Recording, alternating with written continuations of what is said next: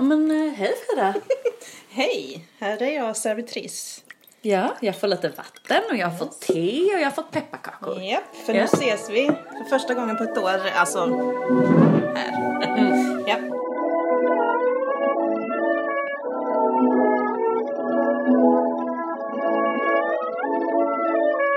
Och det är avsnitt 20. Det är det, ja. Jag skrev avsnitt, jag vet inte. Avsnitt 20, tack för det. Avsnitt 20 av boken. Okej, just det. Härligt! Way.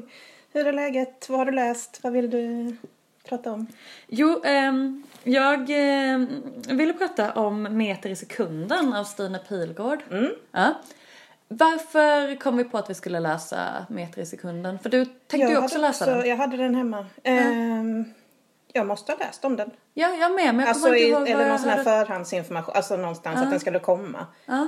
Men jag tror inte vi har pratat om den, du och jag. Alltså. Nej, det var ju samtidigt som vi båda hade så här... reserverat den. Men det måste vara att när vi köpte in, alltså gjorde inköpen, att den verkade, vi tyckte den verkade intressant. Alltså när vi läste om den. Tror du inte det? Tror du? För då tänkte jag nog att den kändes lite intetsägande. Okay. Men sen så tror jag att jag måste liksom... snappat upp den någon annanstans. Ja, nej, kanske vi läser eller något sånt. Nej, men absolut. Jag har ingen aning. Nej, men gud vad roligt jag hade. Ja. Årets bok. Säg då årets bok. För mig. Berätta. Nej, men det handlar om en kvinna, ung kvinna. Alltså i min ålder. Cirka 30. Cirka 30. Mm. Som hon flyttar ut på land, de bor i Danmark, så danska landet, med sin man. De är inte gifta. Det är en grej att de inte är gifta. Att de inte gifter sig. Ja, okay. Det är lite... De vill inte gifta sig. Nej, för dem är det inte speciellt viktigt, men på danska landet just det. Så är det liksom så här ändå... Man kan inte bara gifta er. Nej, liksom. Och det är för anledningen till att de flyttar dit, det är för att hennes kille är lärare i kreativt skrivande och han har fått jobb på en folkhögskola där ute. Så det är därför de flyttar dit, och de har också ett litet barn, en liten son. Alltså den här boken är så rolig. Alltså jag ska bara säga, jag hade ju den hemma. Jag brukar göra så att jag väljer vilken jag ska läsa. Jag hade den som ett alternativ. Precis så här långt hann jag. Jag vet detta. Precis detta vet jag. Sen vet jag inget mer. Nej men alltså jag tänker att det är ganska viktigt att veta att den här boken är rolig. Ja. Det här är en bok som, alltså den på riktigt humor. Hur ofta läser man det? Ja, jag har den till sen. Vi kommer till den. Okej, kul. För jag tänker att det är... Nej, men det är jätteovanligt. Knappt finns. Nej, jag håller med. Sen är det ju otroligt olika vad man tycker är roligt. Ja, det finns ansatsen är ju humor. Och sen om det klickar eller inte. Nej. Det kan ju vara olika. Alltså som Passelina till exempel anses väl vara humorist. Och det funkar inte alls med mig. Nej. Vad jag minns. Nej, jag kommer ihåg att jag tyckte att Kollektivt självmord var rolig. Men det var ju 1000 år sedan jag läste den.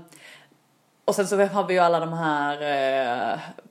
Karin Brunkholmqvist och sen Johansen. Jo, precis. Det har jag inte provat, så att jag vet inte om det är humor för mig. Nej, och det är ju en annan ålderskategori som ska läsa dem. Jo, precis. Och det är liksom kanske lite mera... Just det, och Emmy Abrahamsson, som jag har tyckt var rolig. Du tyckte att hennes senaste var lite... tyckte jag... Alltså den här busken... Hur man förälskar sig i en man som bor i en buske. Den tyckte jag var jätterolig. Eller hur? Men kul. Ja. Så humor som genre, ovanligt. Att man hittar någonting som tilltalar en själv då, kanske. Men det är i alla fall superkul för mig att läsa humor om att vara småbarnsförälder. Du är perfekt målgrupp. Gud ja. Det är jätteroligt när de här föräldrarna sitter på en middag med andra vuxna. Inga barn är närvarande. Men vad de andra vuxna än pratar om så får de här föräldrarna samtalsämnena att handla om sömn. Och deras brister på... Jag tycker det är så himla... Alltså det är så kul att de här stackars andra vuxna... Vad de än hittar på. Och de hade jättemånga intressen. Ingenting fungerade. Nej. Allting handlar om sömn. Och sen så är det en jätterolig scen där hon ska försöka få in... hon ska försöka vika ihop barnvagnen och få in den i bilen. Alltså jag tycker det är... Är det igenkänningshumor tycker du eller? Det är supermycket igenkänningshumor. Sen så är det en annan grej... En annan stor del av boken är att hon håller på att ta körkort. Men hon lyckas aldrig ta körkortet. Hon är jättedålig på att köra bil och körskolelärarna börjar flytta henne vidare mellan sig. Och de vill inte ha henne. De orkar inte. Hon är... oh, det låter som jag. Också supermycket igenkänningshumor för mig. Och jag kände igen mig i massa när jag alltså körde runt i en timme för att jag inte hittade till jobbet. Och det är så roligt för de säger det liksom till henne att du måste förstå att personer som du är en säker inkomstkälla för oss. Ja. Men vi orkar inte. Så de måste skicka vidare henne mellan sig tills... Ja. Men du, det finns en annan dansk författare som har skrivit om detta. Alltså en hel bok om att blinka... Vad heter den? Ja, jag kommer ihåg den också. Den har jag läst, den älskade jag. Alltså hon var ju så usel. Precis. Och det, alltså, nej men typ hela svänga, blinka, titta. Är det väl det här hur man ska göra när man svänger? Ja, titta, blinka. Ja. Titta, blinka, svänga. Eller typ. Så det verkar vara det är typiskt danska. Jag kanske skulle, vi kanske skulle varit danskor istället. Och sen så är det en tredje jätterolig och stor del av boken är att i och med att hon har flyttat från, jag tror de har flyttat från Köpenhamn till danska landet och hon kan inte kommunicera med de här människorna som bor på landet. Hon vill liksom hela tiden gå direkt på brännpunkten. Ja, jag vill inte småprata. Nej, eller hon kan inte småprata. Nej. Alltså hon kommer direkt in på liksom livsfilosofi eller kärleksproblem eller liksom sex och samlevnad. Alltså hon har inget filter och hon... ja, men hon kan... känner inte av då att de tycker det... Jo, för hon får ingen respons. Men så finns det i alla fall en känd dokumentärfilmare som bor i det här området. Som verkligen kan den här konsten med att prata med precis vem som helst. Så hon börjar förfölja honom tills hon lyckas övertala honom att han ska undervisa henne i konsten att småprata med de här landsortsborna. Och då får han lära henne att säga saker som till exempel nu är det måndag igen. Är det lite så här ovanifrån perspektiv? Alltså ser hon ner, ser författaren ner på landsorten? Nej, det skulle jag verkligen inte säga att hon gör. Utan hon är bara totalt okapabel att... dra de slutsatserna själv. Liksom. Nej, men jag tänkte om författaren har alltså det perspektivet. Att hon liksom gör narr av bönderna liksom. Nej, men, alltså, eller gör hon narr av huvudpersonen också liksom. Precis, jag skulle säga att, det, att båda delarna. För att huvudpersonen framstår ju som extremt... alltså hon är ju så opraktisk som man bara kan vara. Hon duger ju inte till någonting. Hon är, och det är ju väldigt roligt att hon är så oduglig. Det enda som hon liksom lyckas med i princip är ju alltså relationen att de till mannen. Ja, för det är liksom där finns det inget. Ja, det är väldigt smärtfritt. Det går liksom väldigt väldigt bra för dem. Men allting annat så är hon men hon är värdelös. Verkligen. Medan de här ortsborna framstår ju som men ganska så här, kapabla människor, men de är ju inte kanske de mest bright. Nej, eller mest intressanta liksom, utan de är ju såna. Men vad trivs hon med att bo där då, eller? Alltså vill hon väl inte flytta tillbaka? Alltså det känns inte som att hon liksom grubblar på. Hon bara accepterar att det är så det är. Nu är det så. Nu är det här vi bor. Och var är det? Var i Danmark är det? Västjylland. Alltså, för jag är så dålig på de här danska öarna. Ja, det var därför jag tänkte... Jag har inte ens skrivit ner det. För att för mig så... jag förstår inte liksom... Vad Västjylland har för betydelse. Men meter i sekunden, det handlar väl om att... Alltså det är ganska så flackt landskap. De är nära havet. Det finns ingen skog. Väldigt mycket vindkraftverk. Så det är det meter i sekunden tror jag handlar om. Just vindkraftverken. Okej. Ja, nu blev jag sugen. Om man tänker så här då. Julklapp. Vem skulle den passa till? Småbarnsföräldrar. Den här ska man ge till småbarnsföräldrar. Ganska smal ändå. Smal kategori. Då, som har varit småbarnsföräldrar. Eller är jag bara så här, alltså kanske är jag lite less på det. Jag tänker att du kanske är lite less på det. Alltså jag så bara, vika in en barnvagn. Ja, ja, vad skönt att man slipper. Exakt. Alternativt någon som håller på att ta körkortet. Ja. De två kategorierna. Eller någon som har då haft lite problem att ta körkort. Mm. För den biten tror jag är det jag skulle tycka var roligast. Ja, alltså absolut. Jag menar, kan man känna igen sig hur det var att vara småbarnsförälder och i att ta körkort, så kanske den ändå kan passa. Men jag tror att allra bäst om man har ett barn som är runt 1-2 år gammalt. Mm. Då är man i den perfekta målgruppen för den här boken. Härligt. Ja. Men ska jag ta min andra roliga bok då? Ja, berätta. Halva Malmö består av killar som dumpat mig av Amanda Romare. Mm. Så peppar. Romare heter jag tror det är sånt. Ja. Romare sa jag först, ja. Men sen har jag tittat på några intervjuer med henne och det verkar som det är romare. Mm. Skönt. Denna bok har ju då både humorn och svärtan i en helt otroligt skön blandning. Mm. Det är varken det ena eller det andra, utan det är verkligen både och. Nu ska jag bara mixtra lite med min dator. Ja. Det är ändå en väldigt härlig genre, svart humor. Ja, verkligen. Och hon har ju alltså man måste ju gilla den här, ja, som vi sa innan, typen av humor. Men, och den kan bli ganska tjatig, men jag tycker att det är en del av humorn. Mm. Att det liksom, det är så påfrestande. Och okej, det är lite igenkänning här för mig också. Jag tror att man tycker bäst om den här boken om man någon gång har dejtat själv. Sen kan det ju vara på olika sätt man dejtar liksom. Men bara att man, om man kan ha någon slags igenkänning i, alltså nu är det här så skruvat och självupplevt har jag förstått som. Mm. Mm. Jag har inte varit med om sådana grejer som hon har varit med om. Men det handlar ju om en tjej som heter Amanda. Vet du något om bok? Alltså har du... Eller ska jag berätta? Liksom? Jag vill gärna att du berättar vad den handlar om. Det handlar om en tjej som heter Amanda, bor i Malmö. Bara det är jättekul om man själv har bott i Malmö eller bor i Malmö. Att man känner igen liksom alla... Hon har också en karta med de adresserna utsatta så man kan se var hon rör sig. Hon bor, jag tror hon bor på Eslövsgatan. Okej, så nära Mellanvangstorget? Nära San Knut också, men hon går ut jättemycket med sitt tjejgäng som har känt varandra jättelänge. Hon kommer från Gärdehalvön från början. Och hennes syster med i det här gänget också. Systern är den enda som har en liksom vettig pojkvän. När de går ut på massa klubbar som också är namngivna liksom. Och finns på riktigt. Ja, precis, finns på riktigt. Och hon har satsat på jobbet mellan 20 och 30. Så hon har liksom inte dejtat på... Hon har valt bort det typ. Huvudpersonen? Ja. Mm.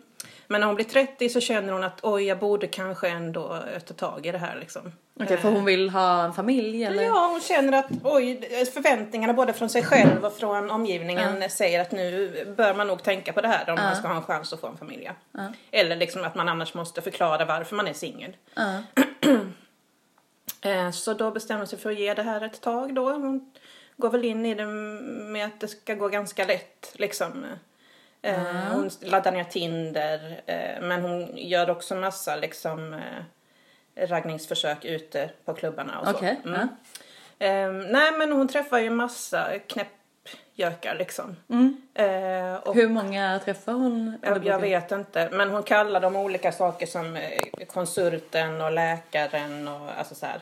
Hon har inga, hon sätter de beteckningarna på dem liksom. Grannen, ja. Okej. Jobbigt. Nej, men och hennes längtan är ju, hon förstår ganska snart att det är svårt. Alltså hon ser, alltså jag tycker hon ser cool ut. Hon ser snygg ut. Så det kan inte vara liksom utseendet som gör det. Men hon är väldigt nidig. Ja. Antagligen. Mm. Och sen är hon är ju nog väldigt rolig. Alltså jag tror hon är ganska burdus och hon har ju ändå inte dejtat på 10 år. Så hur nidig kan hon vara, eller? Nej, men till slut blir hon det. Alltså, och hon verkar också snart att hon blir besatt liksom. Alltså hon blir besatt så lätt. Trots att hon fattar att det här kanske inte är någon och satsar på, så hittar hon ändå något. Ja, men han är ju bra på det där viset liksom. Hon vill så gärna att de ska vilja ha henne. Och vill man det, då är man beredd att göra vad som helst liksom. Så hon är med om så mycket knasiga grejer. Hon beskriver det på ett så otroligt underhållande sätt. Och samtidigt så är hon jätte själv kritisk, alltså hon analyserar sig själv också jättemycket. Det är väl det som är det svarta liksom i den. Att hon vill ju bara hitta någon som vill ha henne lika mycket som hon vill ha honom. Oh, gud vad jag kan känna igen mig. Nej, men, och jag vill liksom läsa upp något för att du ska förstå alltså hur hon skriver. Gärna. Och då har vi, och allt är skrivet som en dagbok. Så 16 april, läkaren. Jag håller fortfarande igång samtal med alla 7 killar som jag matchade och skrev till under min maniska natt. Och fy vad hemskt. Ja. Känner mig som Voldemort, splittrad i 7 delar. En av dem är som sagt läkaren. Mitt desperata get out of date-kort när jag satt på baren bredvid Nyhamn tillsammans med potentiella pundaren. Då ska jag bara potentiella pundaren. Ja, att det var en sån tråkig dejt så att hon var tvungen att gå på toaletten och börja swipa efter nya för att känna att det fanns fler. Och då blev det då de här massa matchningar som nu hör av sig då. Han var en chansning, främst eftersom hans presentation var allt jag inte söker. Älskar yoga, klättring, katter och odlar chili. Räknar man ut medianen av alla Malmös killars Tinder-caption så skulle det vara meningen ovanför. Och jag kan inte avgöra vilket jag tycker är mesigast. Yogan, klättringen, katterna eller chillin. Kanske chillin. Jag fattar inte den här trenden som pågår med killar som är stolta över att de gillar stark mat. Jag har den starkaste flaskan någonsin hemma på över miljonen på Scoville-skalan. Det är så jävla gott. Om man bara, det är inte gott. Du kan inte ens känna smaken av maten. Ja. Så det är väldigt roligt om man har varit på Tinder själv då och sett alla de här beskrivningarna. Det är också väldigt kul eftersom man själv känner sig som en yogaklättring, katter, chili. Nej, men alltså. Jag känner mig väldigt, du har genomskådat mig. Jag har ju då en kille nu va? Och han skulle absolut kunna, minus katter kanske, men ja. Ja.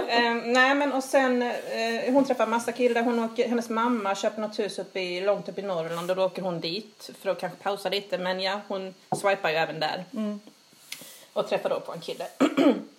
De har varit på dejt och det verkar jättebra, hon får till och med till en andra dejt, det är liksom det hon jagar hela tiden, en andra dejt i alla fall. Då ska vi se.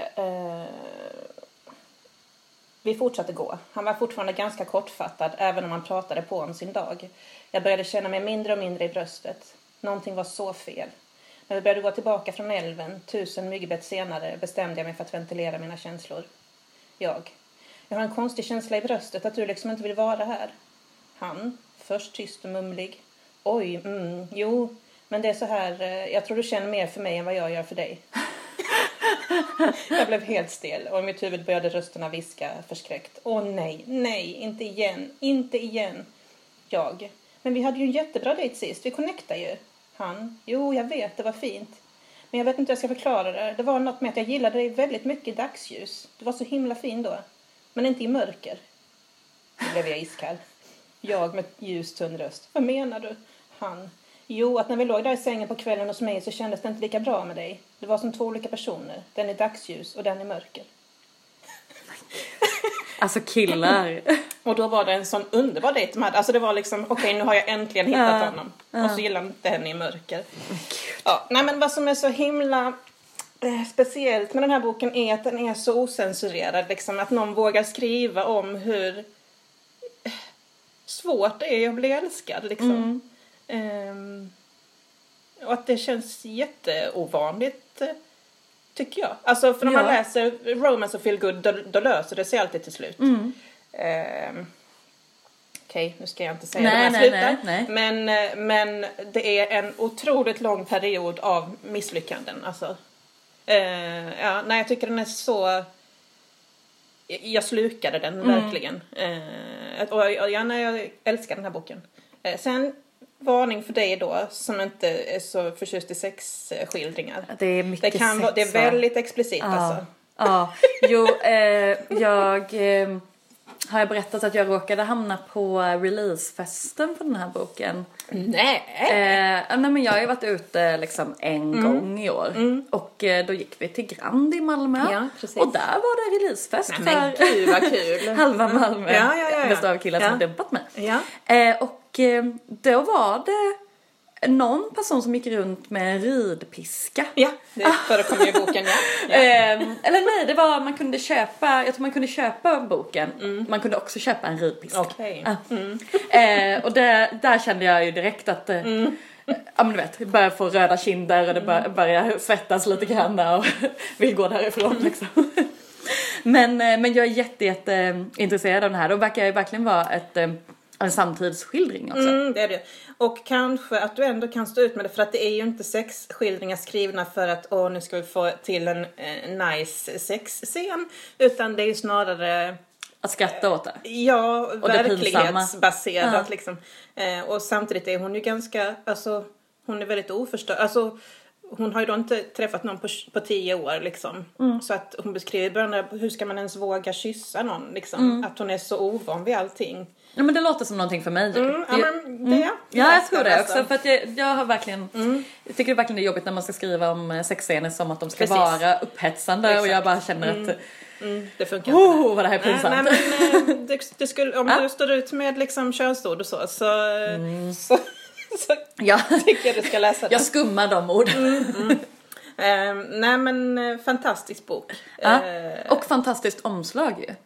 Ja, den ser ju så kär i den. Både och. Ja, alltså, jag tycker det är ju väldigt retro. Jag tycker det står ut i mängden. Ja, men det gör det. Absolut. Och om man tänker vem som skulle kunna gilla att få den här boken då. Vem vill få den i julklapp?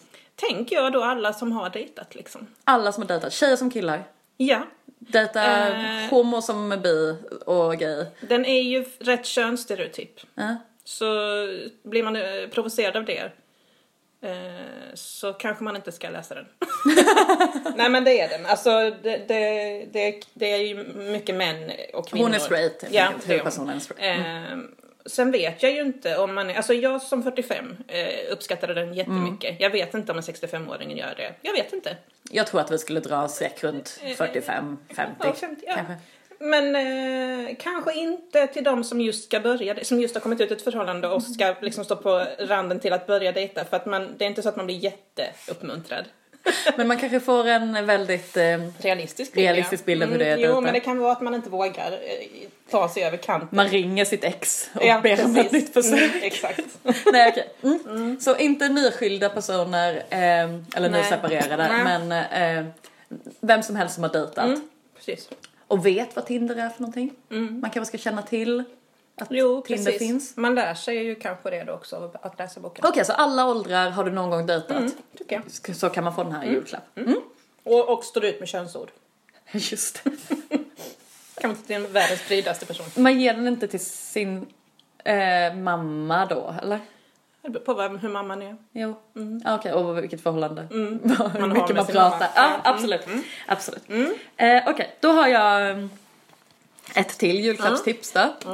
Jag kan säga vem som ska få den i julklapp sen då. Yeah. Men en till fantastisk bok som jag precis har hunnit avsluta. Jag låg i hård läsning igår kväll för att jag skulle hinna färdigt. Autisterna av Clara Törnvall. Under rubriken är om kvinnor på spektrat. Så den handlar om alltså kvinnor som är på autismspektrat. Och kända kvinnor då, eller? Ja, det kan man säga. Grejen är att det handlar dels om Clara Törnvall själv. Hon får diagnosen autism i boken. Eller hon skildrar hur hon själv blir utredd och får diagnosen. Sen så tar hon upp kända kvinnor ur historien som olika forskare då har fastställt att... Eller, fastställa kan man ju aldrig riktigt göra. Men de säger att utifrån det här och det här och det här så hade de... Nog fått den diagnosen. Som Virginia Woolf och Emily Dickinson och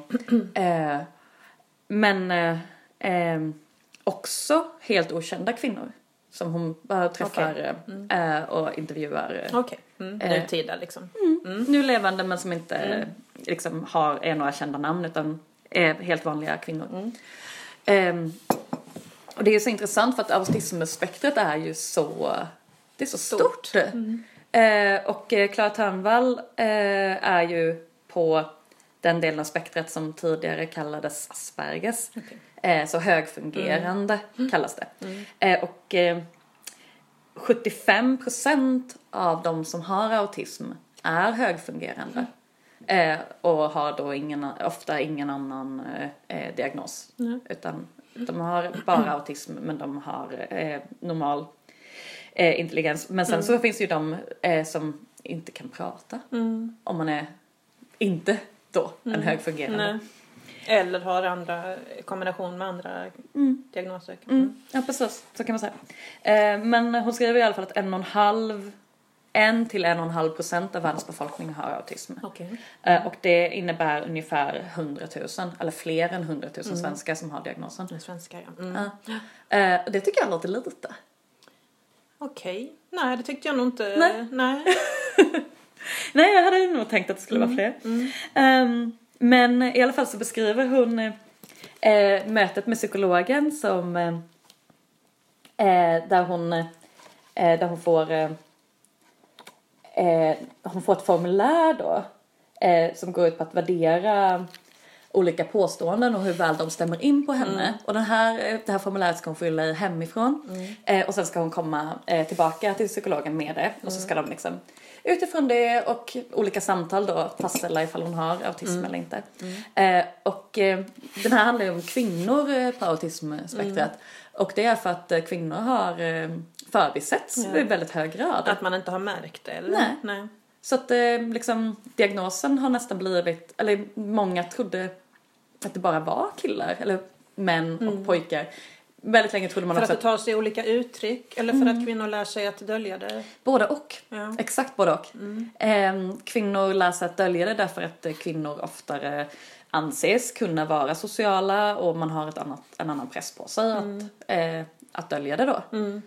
Och att försöka tolka sociala koder och då plugga in dem istället. Okay. Medan pojkar kanske då har haft, eller män och pojkar haft lättare att bli få vara som de är liksom. Precis. Men också för att det tar svårt om man att lära sig det av sig själv. Extremt påfrestande. Jättekämpigt. Alltså hon beskriver ju det i boken hur alltså att när man pluggar in sociala koder. Men också då att det tar sig olika uttryck. Och det här formuläret som psykologen ger till henne, han berättar då för henne att det är frågorna är väldigt anpassade efter män. Och då får hon bland annat frågorna, eller påståenden: jag lägger vanligtvis märke till registreringsnummer på bilar. Jag är fascinerad av siffror. Jag är inte särskilt road av att läsa skönlitteratur. Tycker jag om att samla information om kategorier av saker, till exempel bilmärken och olika sorters tåg. Och hon skriver: nej, vilket evinnerligt tjat om fordon. Ja men gud, alltså. Och sen kommer hon ju då tillbaka till psykologen. Och det här är det som används? Ja, det är det formuläret som hon får. Och det är nyss liksom? Ja, det här, jag uppfattar det som att det är nyligen liksom. Sen vet jag inte, det kanske har ändrats sedan dess. Men psykologer säger att det formuläret som barn får, det har blivit mer anpassat för att passa båda kön. Men det för vuxna är fortfarande inte anpassat. Liksom. Så att när hon kommer tillbaka till psykologen så lämnar hon tillbaka formuläret. De går igenom det tillsammans. Och han säger då till henne att du behöver ju inte tolka påståendena bokstavligen. Nej, men det är så roligt att han säger det, för att en del av diagnosen är ju att det är precis vad hon gör. Ja, exakt. Det är ju 100% bokstavligt alltid. Vilken inkompetent. Det är väl så komiskt liksom att man säger till en person som har det i sig att tolka. Problemet, jag tycker det är så roligt. Ja. Och skrämmande. Eller upprörande. Liksom. Jätteupprörande. Alltså, det är så roligt. Och sen så... en annan sak som är jätteintressant tyckte jag var att en del av diagnosen är... Alltså, om du är högfungerande autist så kan du ju vara extremt intelligent. Och så har man ju ofta liksom specialintressen som man är superduktig på. Men du kan vara totalt inkompetent vad gäller rent fysiska, alltså praktiska saker. Som att köra bil. Men lite grann att tänka på meter i sekunden. Mm. Att hon har vissa autistiska drag liksom. Men, och det skriver hon i alla fall, att det beror på att autistiska personer använder inte det automatiserade minnet för att göra vanliga vardagssysslor. Utan då använder man den delen, liksom. Ja, den delen av hjärnan som löser problemen intellektuellt. Mm. Så varje liten vardagssyssla, alltså. Jättejobbigt. Vilket alltså innebär att när hon ska sätta på kaffebryggaren eller diskmaskinen eller låsa ytterdörren så måste hon tänka. Hur var det man gör? Hur gör jag det här? Och att varje gång hon gör det känns det som första gången. Medan då alla andra då som är neurotypiska bara gör. Bara så här, men klick, klick, klick så är det igång liksom. Ja, jätteintressant. Så intressant. Att tänka. Och sen så ja, nej men så skriver hon också om hur, liksom, hur samhället skulle se ut om autister var majoriteten. Till exempel skolan då. Hur svår skolan är för personer med autism.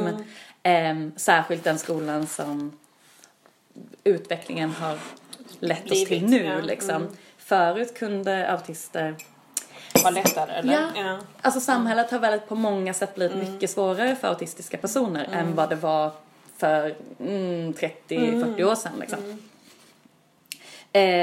Och att då om autisterna hade varit en majoritet så skulle skolan ha färre grupparbeten, lägre ljudnivåer, mindre klasser, större förutsägbarhet. Och det är samma sak i arbetslivet, att det finns inte så många förutsägbara jobb. Man ska vara så flexibel och vara beredd på, och vara beredd på att ändra arbetsuppgifter imorgon, precis. Och du ska ha ett öppet kontorslandskap. Exakt, ja. Allt det där har liksom bara blivit svårare och svårare och svårare, vilket innebär att i Sverige så uppskattar man att arbetslösheten är över 50% av hos autister. Och i Europa uppskattar man att över 75% över 75% av de som har autism saknar jobb. Men om de ändå skulle kunna använda kompetensen som finns så himla. För 75% av personer med autism är högfungerande. Men 75% saknar jobb. Alltså det är ju jättestor överlappning där av personer som är högfungerande men inte har jobb. Därför att arbetsmarknaden och skolan passar inte för dem. Eller hela samhället. Dem, liksom.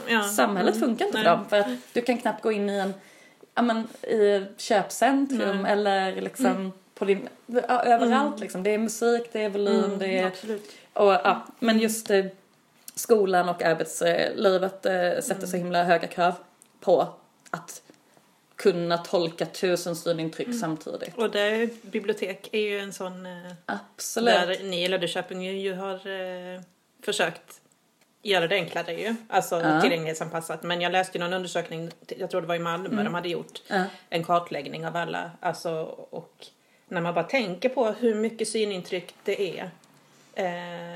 För oss, vi är ju vana vid det för varje dag. Men att ha svårt med för många intryck på samma gång och så komma till ett bibliotek som inte är tyst heller ju. Nej, precis. För det jag skulle tänkte inflika där. För att jag menar, vi har försökt skala ner synintrycken i biblioteket. Men det finns så många andra känslor. Alltså ljuden. När vi har ett enda rum som är biblioteket. Som jag jobbar som på. Som ska vara barn och ska vara alla. Ja, alla är i samma rum. Och det finns inget krav på att vara tyst. Nej. Och vi ligger i ett köpcentrum som spelar musik hela dagen. Alltså det är jättemycket intryck.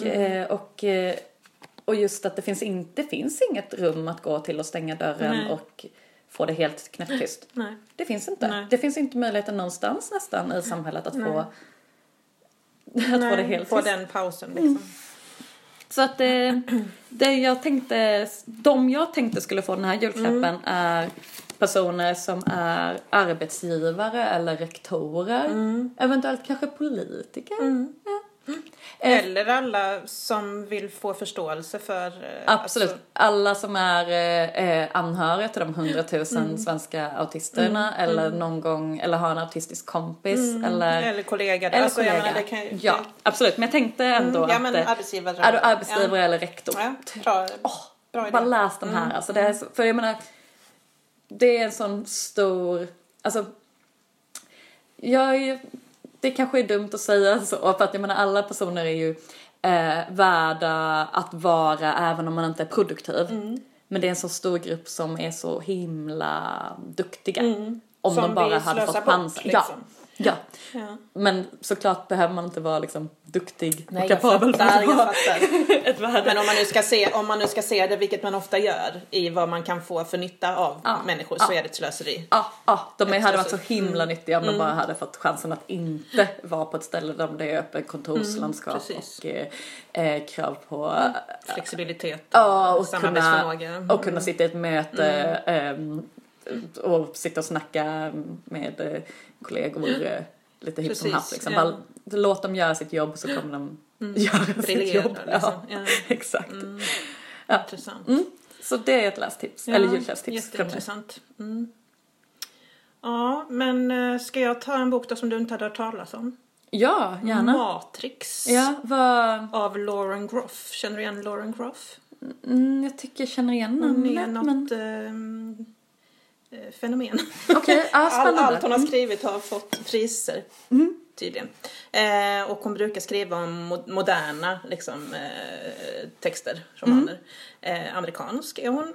Men den här skrev hon, hörde jag i en intervju när Trump styrde i USA, och hon kände att hon behövde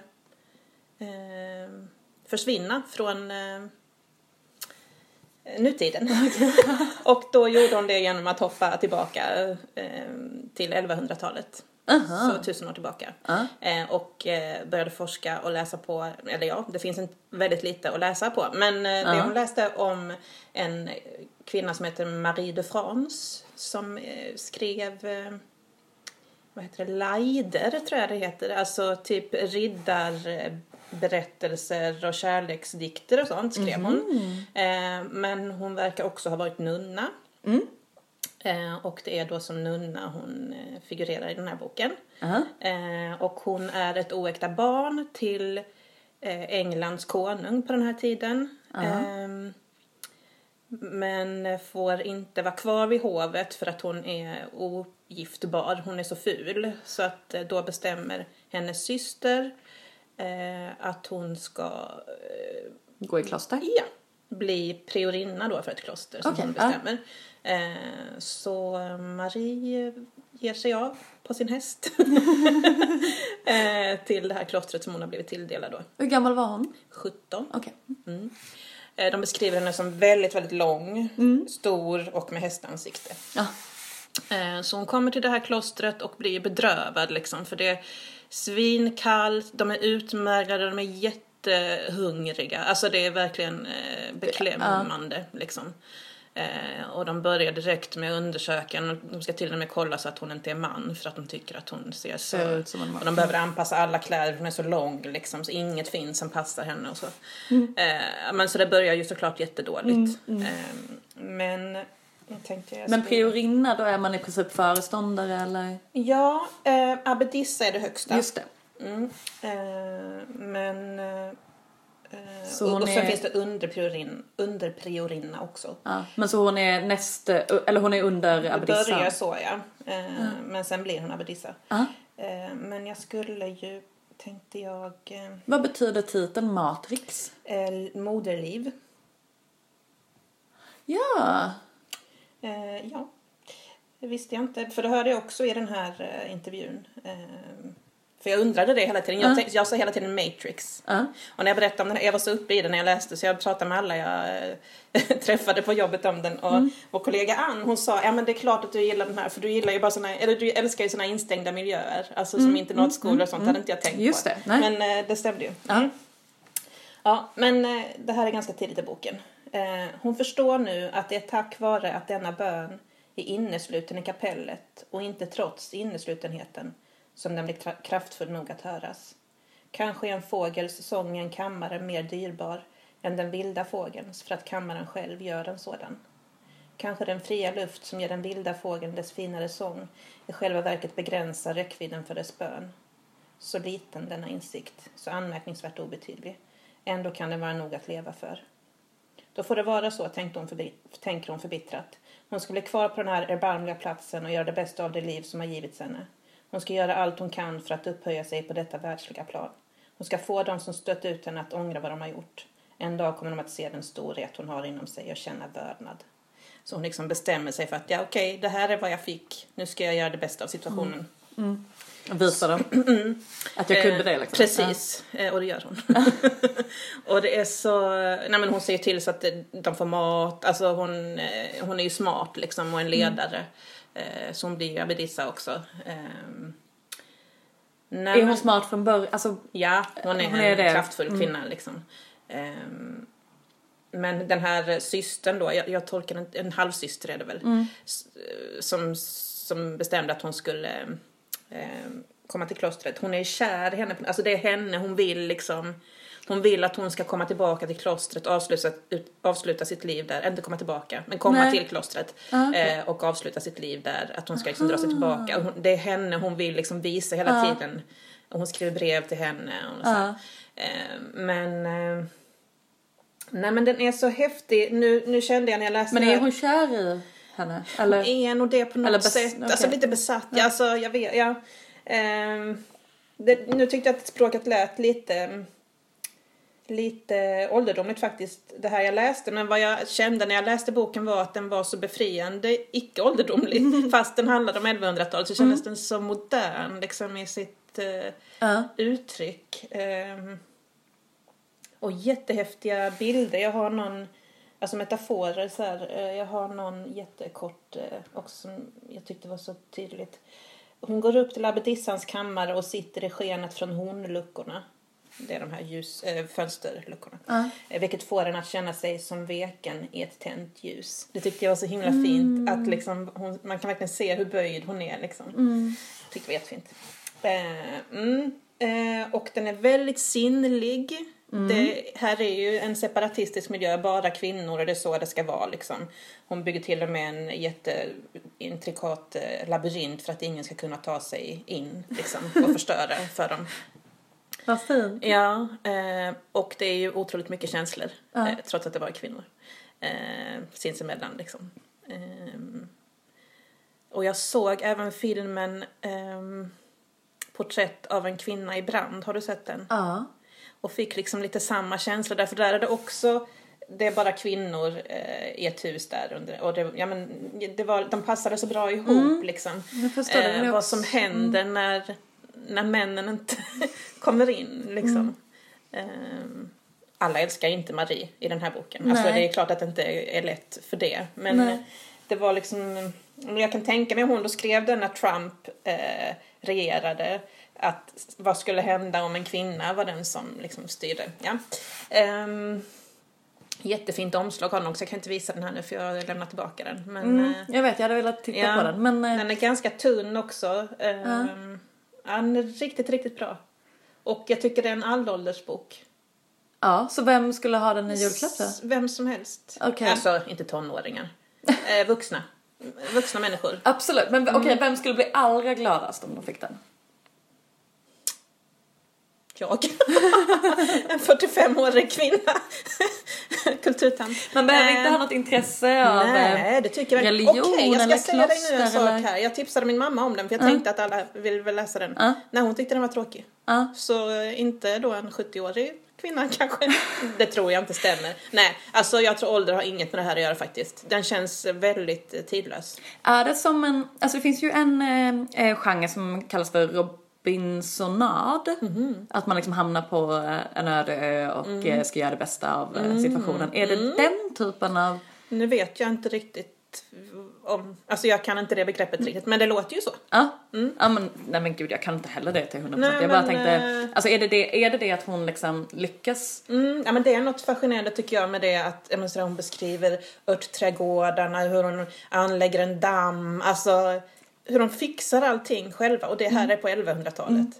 Ja. Det är så himla tillfredsställande ju. Att komma till något som är nedgånget. Ja, och så sen fixa, Jo, men det är fantastiskt. Rensa upp det liksom. Precis. Det är sån...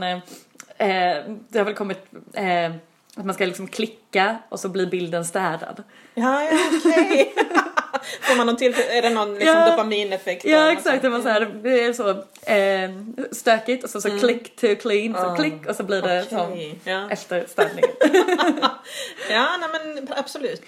Kämpa. Pedanter kanske jag skulle gilla den här boken. Mm. Eller någon som tycker att livet är lite jobbigt liksom. Hade velat få det städat liksom. Ja. Det är lite kaosigt. Ja, visst. Absolut. Tillfredsställelsen i att få någonting ordnat. Mm. Mm. Ja, det finns nog fler. Jag vet, men jag tyckte bara kategorin alla var... Ja, du tyckte det var för stor. Ja, absolut. Ja, men vi säger så. Pedanter. Har du några fler tips? Ja, alltså det har jag. Men klockan tickar ju på så att vi kanske ska... Ska vi avrunda? Ja, ska vi göra det? Önska en god jul. Ja, precis. Jag tänkte bara, får jag säga bara en liten julbok då? Ja, såklart. För att jag läser den just nu och det är lite feel good. Claire Sandy, Snöfall, Mirakel och frusna hjärtan. Jag har haft lite tema, för jag läste andra böcker som också handlar om, ja men det här var ju kloster, den här spelar sig på Irland, den katolska kyrkan spelar en stor roll. Aha, ja. Jo, men det gör den. Spännande. Mm.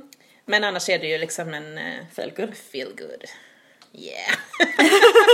Men med jultema då.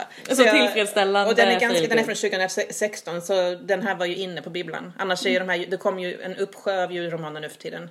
Som alla är ute och sen är de inne resten av året. Mm. Men då passar jag på att ta en gammal. Men berätta då. Alla såna här feel goods har ju alltid något otroligt mörkt tema som de bearbetar. Ja, nej men precis. Det här är ju en tonårsgraviditet då. På Irland. Oj.